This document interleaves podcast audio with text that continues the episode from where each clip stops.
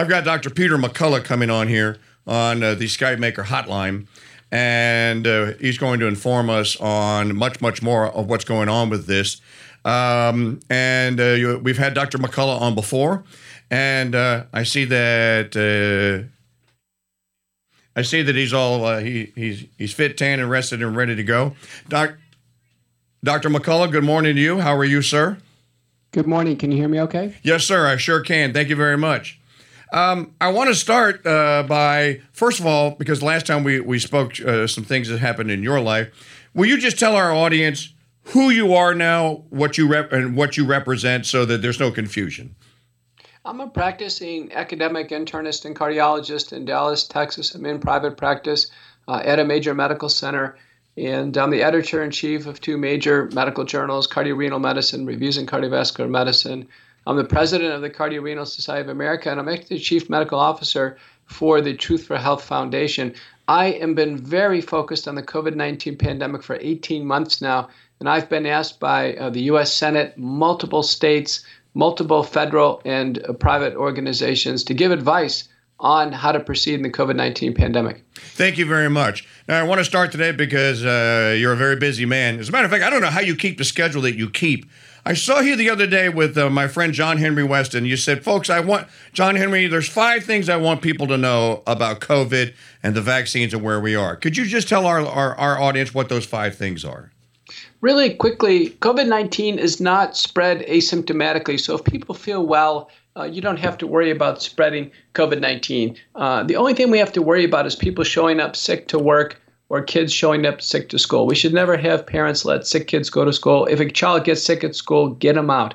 But if they're asymptomatic, uh, absolutely no chance you can spread it. So you don't have to be paranoid when you go to church and everybody looks well and feels well. Uh, the second point is uh, we don't need to test anybody who doesn't have symptoms. In fact, there are no approved uh, regulatory um, clearances for tests to test asymptomatically. So if someone's going to try to test you routinely at school or at work or at travel, just walk past the testing stations because it's it's against regulatory law. The World Health Organization uh, it, it completely uh, advises against it as of June 25th. The third thing is that the natural immunity that someone has is complete and durable. You can't get COVID 19 over and over again. We know that because it swept through the nursing homes last year and it's done. Grandmother has not gone on the ventilator three times in the last year. It's one and done for COVID 19. Individuals like that uh, do not need the vaccine because you can't make anything better than perfect. Natural immunity right now is perfect in COVID 19. Third point is uh, COVID 19 is completely treatable if early. We've got to start early prevent hospitalization in high risk patients. Seniors should demand monoclonal antibody infusions. They work, and they should know which hospitals have them in town and demand a treatment. Just takes a doctor's phone call covered by the government. Fifth point and final point is the vaccines are failing right now. Uh, we are having large numbers of vaccinated patients uh, develop COVID 19 and become hospitalized all over the world, including the United States. And the vaccines have considerable safety concerns. They are not generally safe for people to take right now. And in no circumstances should vaccines be mandated.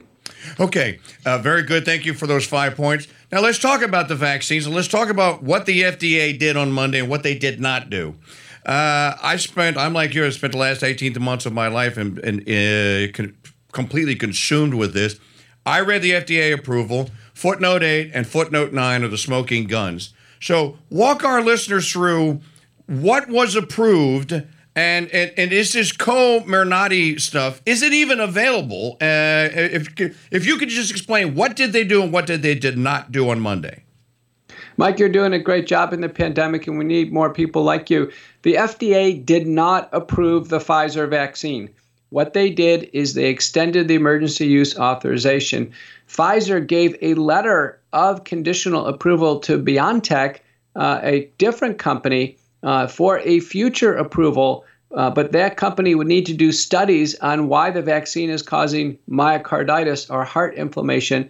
Uh, the FDA get granted a new name for the vaccine for BioNTech, which is Comirnaty, but that is not commercially available. So what's going on in the next uh, few months or a few years is more of the same. There is no uh, FDA-approved vaccine on the U.S. market.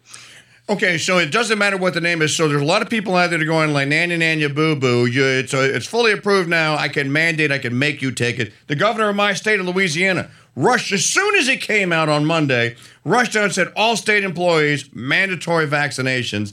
Uh, of course, it's not a vaccine. I say they must have some legal recourse now to say, okay, well, give me the Comirnaty. That's approved. I'll take it. Well, it looks like that may not be uh, ready for till like 2023. So we've got a couple years on that. But uh, the the talking point that Pfizer was fully FDA approved appears to be fraudulent, and uh, the media propagated it, and many many people at state and, and private levels picked it up, but in no way is it FDA approved. In no way should vaccines be mandated. Okay, so uh, Dr. Peter McCullough with us on the SkyMaker hotline. Dr. McCullough, you're a cardiologist. Uh, I also read that entire document from the FDA. Did they admit, did they tacitly admit that there is an issue here with the current EUA Pfizer product with myocarditis and pericarditis? Well, yeah, they're very consistent with the FDA that myocarditis is a very real problem with these vaccines. We have now in the CDC VAERS database, we have over 4,000 Americans who have been stricken with heart inflammation after needless vaccination. This is serious. It's not transient. It's not mild. I'm seeing these cases in my practice. Uh, a significant number have continued symptoms. They need medications. Some will de- develop heart failure. Some will go on to heart transplant or cardiac death. In fact, there's already been myocarditis deaths in young people. It's a tragedy. No young person should get vaccinated. Okay. Can you also explain, Dr. McCullough, what is actually happening in Israel? They're what 90 days ahead of us or so uh, with their complete rollout and complete vaccination. I'm now seeing uh, from some of the sources I'm sure you're seeing that some of the people that are getting the third uh, the third jab poke whatever you want to call it uh, it looks like it's even getting worse the more that they get stuck with this stuff, it seems to be getting worse. What is happening in Israel? What's the message for people that we should take away from that? Vaccines are clearly making the pandemic worse. So they have provoked this Delta variant the Delta variant is completely resistant to the Pfizer vaccine. A paper uh, by the first author, Israel, from Israel, shows the Pfizer vaccine, which is the weakest of all the vaccines, by the way. Pfizer vaccine is 30 micrograms per dose per shot compared to Moderna, which is 100 micrograms. A lot of Americans don't know that. Pfizer is the weakest vaccine, that the antibodies after Pfizer decline 40% per month and go down to nothing within a few months. So people really don't have any protection from the Pfizer vaccine when they're fully vaccinated against the Delta variant. Over 80% of Israelis hospitalized uh, and those getting sick with COVID 19 have been fully vaccinated. Now, with the booster, which doesn't cover the Delta variant anyway, uh, of course, there are vaccine failures in Israel. So, more of the same is not working. So, uh, I don't know if you've seen this, but the governor of West Virginia had a little teleconference yesterday and he said, I don't know. He has a country accent. I don't know what's going on here, but I can tell you here are the statistics. He said that 25% of all new of all deaths currently in West Virginia are from people that have COVID and are double vaccinated, completely vaccinated. And it was almost as if he was he was saying, I think something's going on here that we have not been made aware of. Is this just uh, uh, here in the U.S.?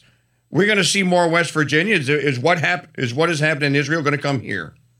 Yeah, sure, and for sure it's going to happen uh, since Israel's about four months ahead of us, as well as the United Kingdom. But I have this report for you from the United Kingdom, August fifteenth, the twenty-first uh, variant update. Uh, they now have in um, United Kingdom, they are reporting that of those hospitalized with the Delta variant, that the mortality uh, um, is uh, 30% for those who are vaccinated versus 6% unvaccinated. So there's something about vaccination which is really increasing the risk of death for those hospitalized. Now, maybe because the vaccinated are seniors and they're older and they're sicker, um, but it's pretty clear vaccination does not protect against severe disease and it does not protect against death.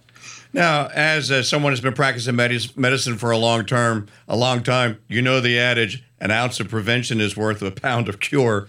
Uh, walk our audience through what you've already advised us. Just again for for reiteration, flu season is coming up, or should I say, vitamin D deficiency season, per Dr. Ryan Cole, is coming up. How do we get prepared? Uh, the first thing I want everyone to do is drop some pounds, get in shape. If you haven't had COVID 19, you could get it. If you've had COVID 19, you're safe. You're good. You can't get it again. So don't worry about wearing masks or coming in contact with people. You're fine. But if you haven't had COVID 19, uh, you're at risk. If you've been vaccinated, you're at equal risk. So uh, after losing weight, getting in shape, vitamins, supplements, multivitamin, vitamin D, uh, vitamin D, C, uh, zinc, quercetin. But very importantly, Mike, I want to update your audience that uh, we're going to come out with guidance supported by the American Dental Association, uh, very important uh, uh, assistive and other anti-infective dentistry. Dilute povidone iodine or dilute betadine, really just a couple drops in a glass of water. Swish and spit twice a day, and then take a Q-tip and apply in both uh, na- nasal nostrils twice a day and that is proven studies from Singapore and elsewhere to reduce the risks of COVID 19. That's good hygiene. Do that in addition to brushing and flossing because the virus lands in the mouth and nose for a couple days before it sets up shop, and the povidone iodine really works. If you don't like that or allergic to iodine, you can use dilute uh, hydrogen peroxide or even yellow listerine, uh, the anti-infective original yellow listerine. So good oral nasal hygiene. And then beyond that, there's two accepted medical regimens available through the telemedicine services, either hydroxychloroquine once a week or ivermectin twice a week. So what you said this guidance is going to come out with the American Dental Association. Any timeline on that time frame? Well, the American Dental Association supports this approach for Epstein-Barr virus and cytomegalovirus, so we've adopted that and that's going to come out actually by the Association of American Physicians and Surgeons. Just a dilute uh, povidone iodine, we think that has the best overall support. Uh, you know, people in Asia have been doing this now for months, uh, and it really does work. You know, there's been no dental clinic outbreaks. Dentists have been in the mouths of people all year long. Hasn't been a single outbreak, and I learned this from very prominent anti-infective dentist, the lead one, Paul Gossett in Chicago. Wow. Uh, great information. I won't keep you. You're a busy man, Dr. Peter McCullough. Thank you for continuing to appear with us. Our, listen, our listeners all thank you. I, I, on their behalf, I thank you. Continue the great work, and uh, God bless. We'll talk again soon. Thanks, Mike. You're very welcome.